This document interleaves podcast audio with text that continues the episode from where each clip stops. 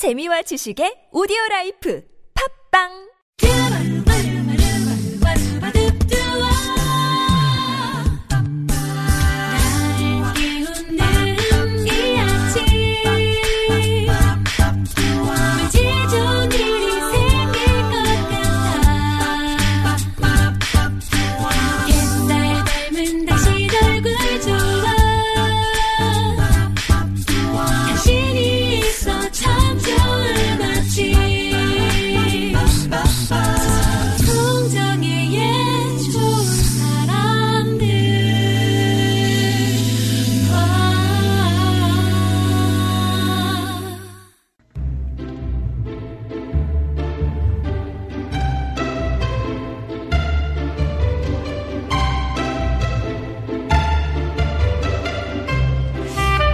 자신을 미소 짓게 만들었던 것에 대해 절대 후회하지 말라는 말이 있습니다.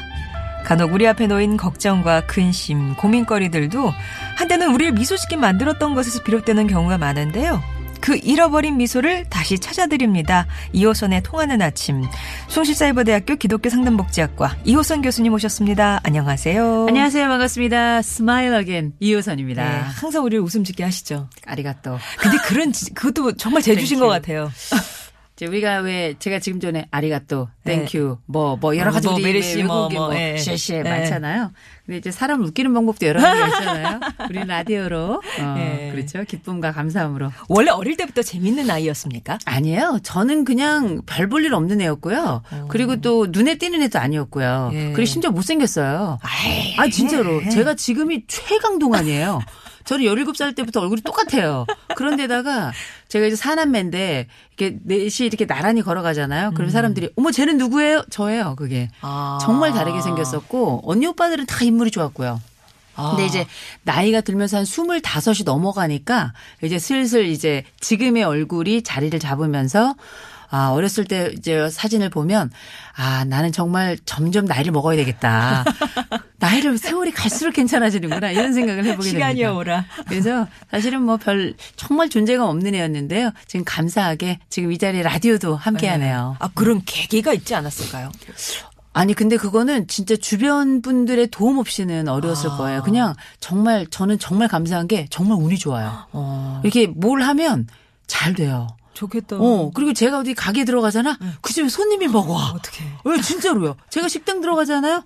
뭐 팔이 날리던 집들도 진짜 손님들이 막 몰려오고 막 그래요. 복댕이. 저 복댕이, 예. 국제 복댕이. 아 그런 복을 또 나누어 드릴게요. 네. 예, 고민 있으신 분들은 고민 사연 걱정도 하지 마시고 보내주시면 되겠습니다. 최선 해결책을 찾아드리겠습니다. 자, 오늘도 첫, 어, 사연 두 가지가 기다리고 있는데요. 첫 번째 사연 이모 노예님이 예, 보내주신 사연입니다. 함께 하시죠.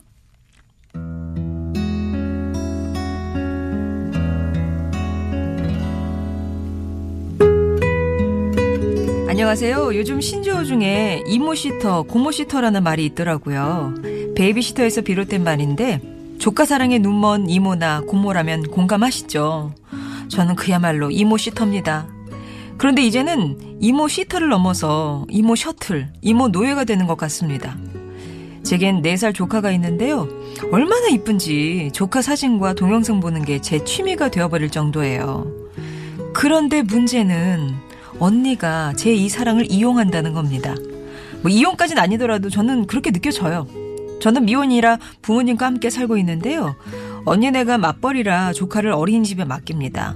하지만 공휴일이나 휴일에 일이 있으면 친정인 저희 집에 아이를 두고 가는데 그럴 때면 당연하게 호선아 너 오늘 어디 안 나가지?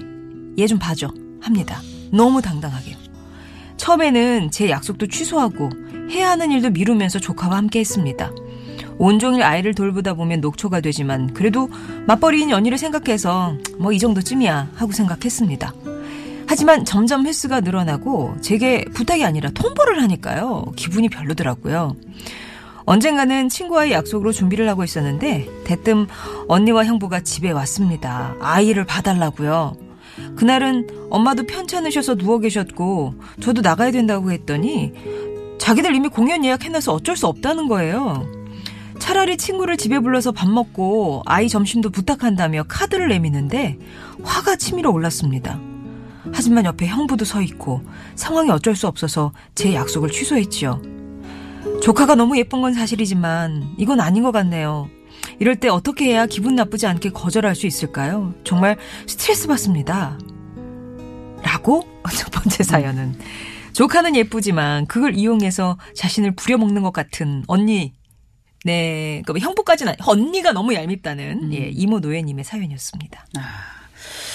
요새 그 조카들 보면서 꿀 떨어지는 이모 고모들 많죠. 네. 또 최근엔 이제 뭐 늦게 결혼을 하거나 아니면은 미혼들이 워낙에 음. 많고 결국은 최종적으로 마지막 순간까지 독신 나 선언하고 이런 분들 되게 많거든요. 네, 네, 네. 그런데 그게 뭐 미혼이든 뭐 어떤 의미든지 간에 최근에 이렇게 사람이 혼자 살아갈 수는 없고 또 주변에 조카들이나 이렇게 새로운 생명들이 태어나거나 그러면 그게 내 자식인 것처럼 음. 그야말로 물고 빨고 정말 생명사계처럼 지켜주고 보호해주고 제가 볼 때는 중세 후견인이라고 하는 개념이 바로 이 이모 아. 고모에 해당되는 게 아닌가 싶을 예. 정도로 데모처럼 네네네. 그렇게 막 활약을 해주시는 그야말로 엑스칼리버를 가진 것 같은 최고의 이모 고모들이 있죠. 일단 부럽습니다. 어, 이모 고모가 멀리 있고 나이를 네. 드셨네요. 어. 그런데 이제 얘기를 좀 들어보니까 일단은 그 조카에 대해서 꿀이 떨어지는 건 맞는데 문제는 나의 일상을 사실 너무 자연스럽고 당연하게 언니의 일상의 한 부분으로 생각하는 언니. 음. 그리고 뭐 언니가 의도는 아니었겠지만 나는 뭐 전혀 안 바쁜 사람인 것처럼 네. 언니 혼자 바쁜 사람인 것처럼 심지어 본인의 여가를 위해서 나의 약속을 취소해도 괜찮고 심지어 취소한 다음에 어떻게 해야 될지에 대한 미션. 야 친구 불러가지고 집에서 밥 먹고 그리고 나서 애 점심도 좀 부탁해 이렇게 이야기를 할 정도면 아, 아, 아. 사실은 좀 섭섭할 수 있죠. 많이 섭섭하죠. 어, 그럼요. 그래서 이제 최근에 우리가 뭐 말씀하셨던 것처럼 이모 셔틀이다, 뭐 음, 어, 이모 노예다, 또 조카 홀릭 뭐 이런 얘기들 막 돌고 있는데 사랑은 좋지만 당연한 것으로 생각하는 것, 음. 또 내가 생각하는 호의를 권리로 생각하는 것 이런 경우들이 가족 간에도 생겨날 수 있죠. 근데 뭐 이런 경우에는 우리가 생각할 때는 물론 저희가 볼 땐 되게 착한 동생이에요. 그리고 멋진 이모예요. 음. 저도 이런 착한 동생이나 멋진 이모 둘 중에 하나라도 있으면 참 좋겠습니다. 네. 그런데 이런 경우에 지금 요청하신 게 뭐냐면 어떻게 해야 기분 나쁘지 않게 거절할 수 있을까요? 음. 어, 이거는 거절을 할 문제가 아니고요. 규칙을 만들 일이에요. 아, 규칙. 예. 이제 거절을 하면 그 힘든 일이에요. 음. 왜냐하면 보니까 여지까지도 거절을 못했어. 그러니까요. 이를테면 저라면 거절할 수 있을 것 같은데 지금 이모 노예님은 이미 노예예요. 어, 어떻게 거절을 하겠어요? 습성이. 네. 그러니까 이제 또 형부가 옆에 서 있다 그러면 아예 또 거절 음. 못하는 상황이 돼버리잖아요. 이럴 경우에는 거절이 필요한 상황이라기보다는 제가 볼 때는 규칙을 규칙. 만들어가야 되는 상황이다 예. 이렇게 말할 것 같은데 언니가 볼 때는 어, 동생이 마치 심호범 씨의 노래 제목 같아요. 음. 언제나 그 자리에. 어, 그러니까 어떻게 보면 되게 고맙죠. 예. 고맙고 보니까 뭐 딱히 바쁜 것 같지도 않아. 왜냐면 갈 때마다 거기 있어.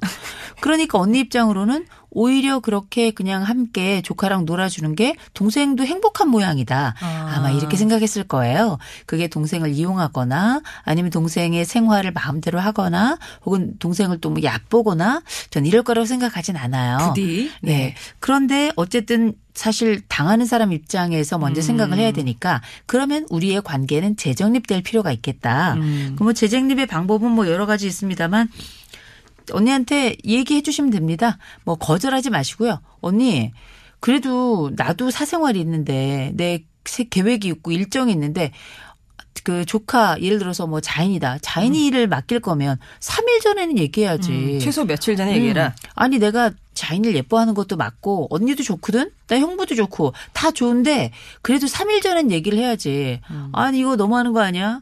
내가 생각해 보니까 어릴 때도 언니 나한테 그랬던 것 같다. 이러면 이제 사고 일이 커지는 거죠.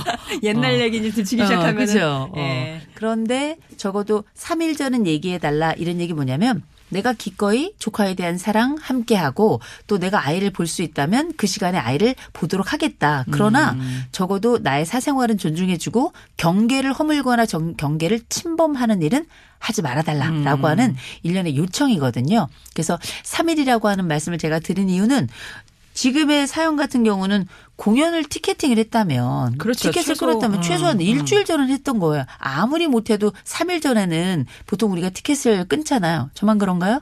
아니죠. 그렇죠, 계획을 보통. 짜서 하죠. 음. 예. 그래서 심지어는 뭐 성종에 좋은 사람들의 티켓을 어디서 뭐 이렇게 주신다 그럴 경우가 있더라고요. 그럼 저도 가끔 신청해 보고 싶어요.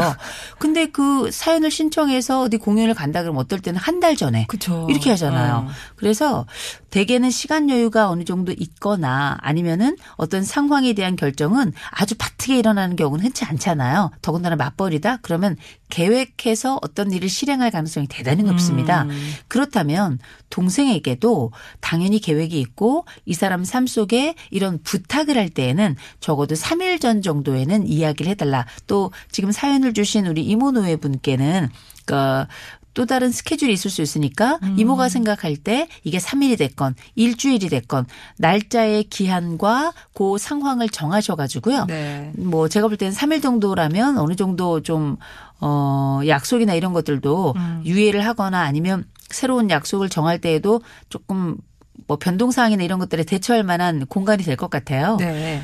그래서 그 정도로 요청을 하신다면 언니도 아, 3일 전에 요청해야 되는구나 라는 걸 알게 되고요. 그리고 아, 동생이 기분 나쁠 수 있구나 라는 걸 알게 되는데 동생이 약간 기분 나쁠 수 있다는 걸 알아야 돼요. 그거를 뭐 거절한다고 생각하고 기분 나빠할까봐 어, 고민을 한다면 앞으로 영원히 노예로 사실 겁니다. 그래서 조금 기분이 약간 상할 수는 있다는 거, 그건 감내해야 나의 권리를 찾는다는 것.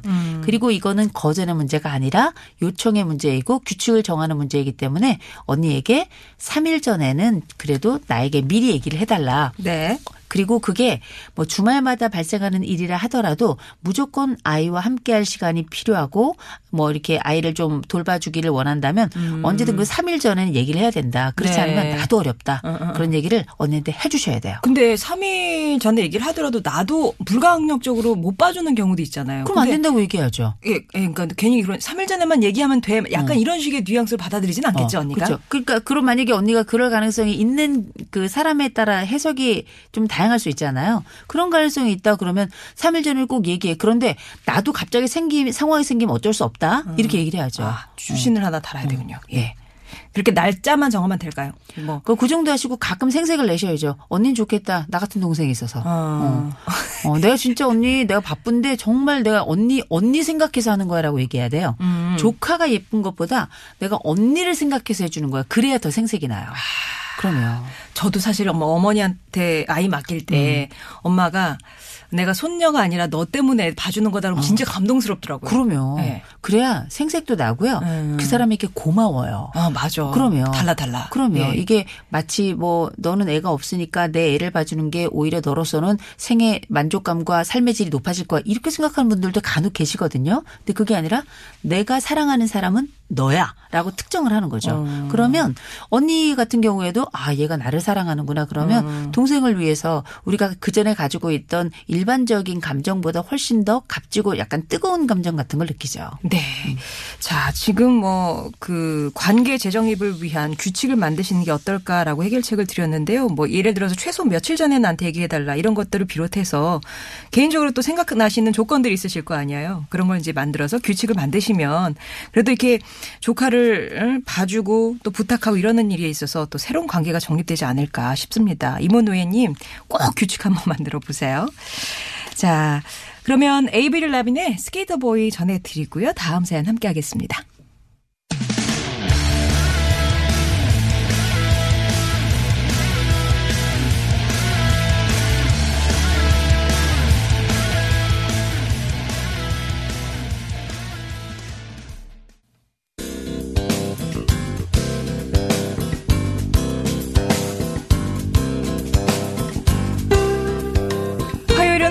해결하지 못하는 크고 작은 고민들 머리 맞대고 함께 고민해 보고 있습니다. 2호선의 통하는 아침. 자, 두 번째 사연 함께 할게요. 프로토스녀님 보내주신 고민 사연이에요.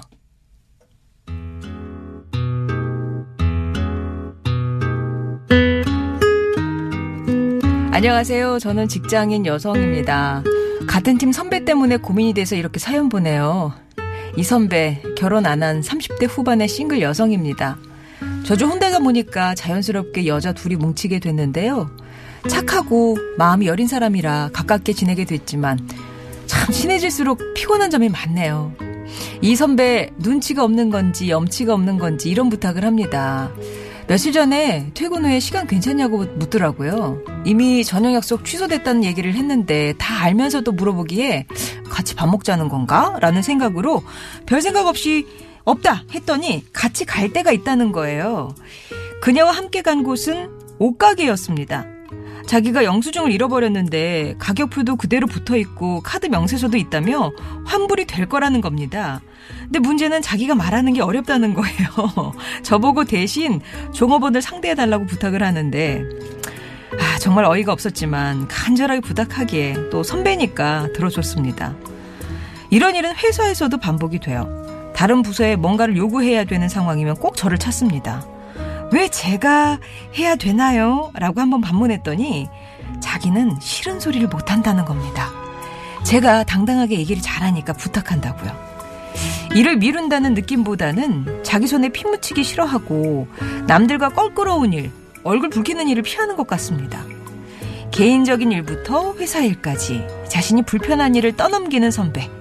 어떻게 해야 할까요? 이 상황에서 최선의 방어법은 무엇일지, 티나, 티나지 않게 거리를 두는 방법이 있을지 고민 좀 들어주세요. 라고. 개인적인 일부터 회사 일까지 자신이 곤란하고 불편한 일을 떠넘기는 직장 선배 때문에 고민이다. 라는 프로토스녀님의 사연이었습니다. 아, 이 프로토스의 주인공은 선배시군요. 예. 어머. 이게 참 어.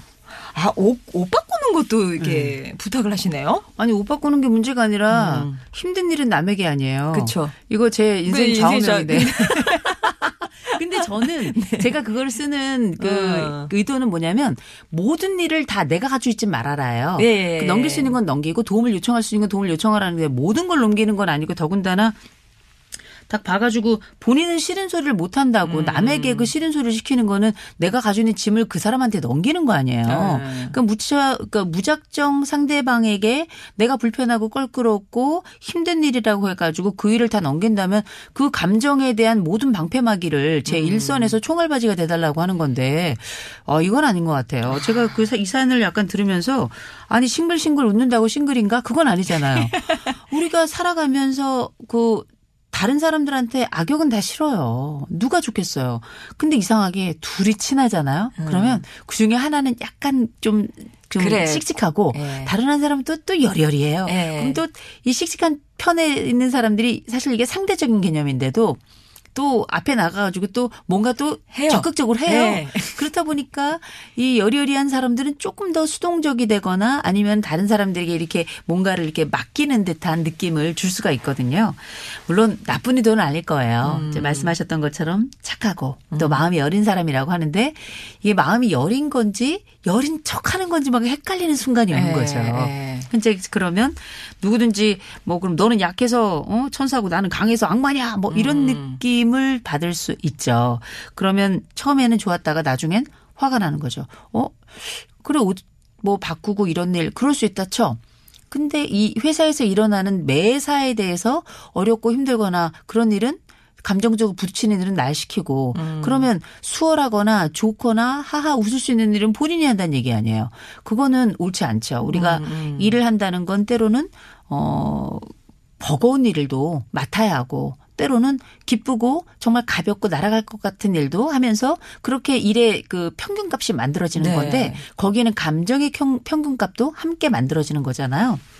그래서 이럴 경우에는 사실은 뭐, 뭐 대부분의 분들이 티나지 않게 거리 두는 법 아니면 뭐 힘들지 않게 뭐 사- 상황을 해결하는 법. 음. 거절하는 법. 어, 거절하는 네. 법 이런 거 요청하시는데 그런 건 없어요. 음. 결국은 어, 약간 덜 티나게 하거나 이럴 수는 있는데 티가 안 날 수는 없고요.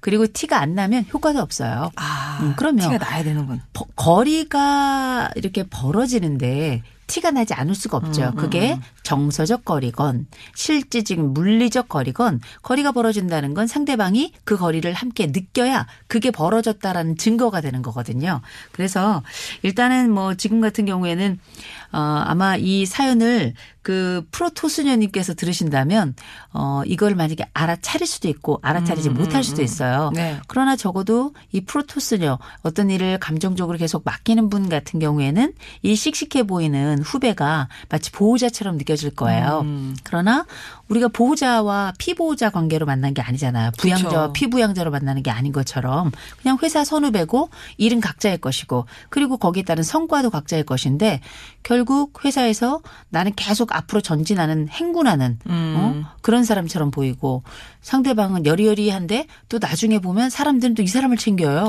생일날은 또 나 혼자다. 어, 꼭 그래요. 세상 억울하게. 응. 네. 그 약간 억울한 면도 있거든요. 근데 이럴 때는 어떻게 해야 되느냐? 거절을 좀 하셔야 돼요. 어쩔 수 네. 없습니다. 그런데 거절할 때 어떻게 할 것인가? 이게 또 중요하잖아요. 앞에 한마디 하시면 돼요. 뭔가 안 된단 말을 할 땐그 사람이 내가 안 된다는 말을 할 땐 이런 사인이 오는구나라는 걸 알려줘야 돼요. 아, 선배님 죄송한데요. 죄송한데요. 어, 죄송한데요가 나오면 안 되는 거예요. 어. 그리고 봐서 감정적으로 본인이 감당해야 될 부분을 나한테 맡긴다? 그리고 이게 부당하게 느껴진다? 그런데 그렇다고 일을 완전히 또 안 도와, 안 도와주는 분은 아니에요. 이분이 보니까 씩씩한 데다도 약간 정의감도 있는 분인 거예요. 도와줘야 되겠다라는 마음도 있는 분이기 때문에 또 이 가슴에 온도도 있는 분이거든요.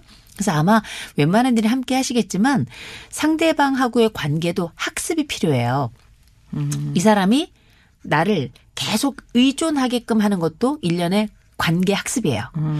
이 사람이 나와 건강한 거리를 적정선에서 유지하게끔 하는 것도 학습을 통해서 그 관계가 유지가 되는 그렇죠. 거거든요. 네. 근데 학습은 늘 새롭게 시작할 수 있잖아요. 우리의 감정과 우리의 관계의 거리도 새롭게 학습할 수 있을 것이다. 그러니까 보셔서 어 이건 내가 해야 될 일이 아니다라는 걸 아마 여- 오랜 관계를 통해서 판단이 되시고 또 일의 습성, 일의 또 특성상 어, 이 일은 내 일이 아니라는 게 명확한 경우가 있잖아요. 그런 경우는 어, 선배님 죄송한데요. 이 일은 제가 못할 것 같아요.라고 얘기를 해 주셔야 확실하게. 돼요. 예, 예. 그렇지 않으면 끊임없이 나쁜 역할은 나에게 맡기고 본인은 지금 말씀하신 것처럼 프로토스녀로서 네. 자기에게 유익하거나 혹은 본인이 할 수 있는 일만 하게 되는데 아이도 키우다 보면 할 수 있는 일을 처음에는 맡기다가 나중에는 본인이 약간 버거운 일들도 그렇게 해 가면서 그렇게 인생 근육이 만들어지는 거잖아요. 감정 근육도 일에 대한 근육도 관계 근육도 그렇게 만들어지는 건데 이 선배가 계속 나약하게 놔둔다면 나의 불만은 쌓이고 선배는 계속 무기력한 사람이 될 거예요.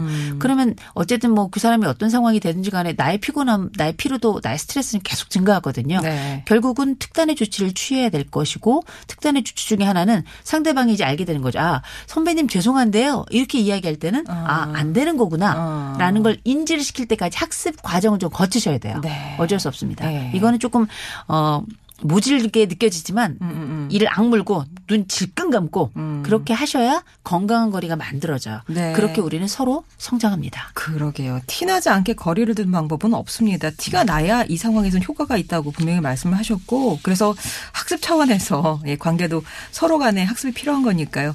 죄송한데요를 꼭 앞에 붙이시고 거절을 하는 예, 해주시면 앞으로 이제 죄송한데요라는 말이 나왔을 때 아, 안 되는구나라고 이제 마음을 접으실 테니까 그렇게 해서 그러니까 이분하고 헤어지기 싫으시다면 건강한 거리를 이런 식으로 학습을 시키셔서 두신 다음에 관계를 유지하셔야 되지 않을까 싶습니다. 또 언제까지 예. 같은 팀이잖아요. 그렇죠. 언제까지 보호자 역할은 못 하실 거 아니에요. 제가 볼 때는 책상도 옆에 있어요.